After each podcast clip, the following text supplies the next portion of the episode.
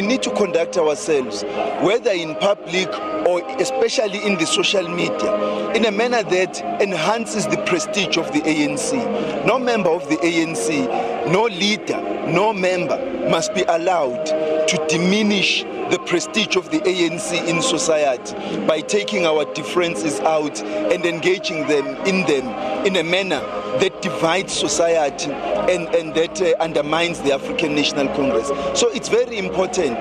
that we should call for calm heads, we should call for cool heads, we should ask all our leaders to, to advance the unity of the ANC, to conduct themselves and speak in a manner that advances the unity and cohesion of the ANC.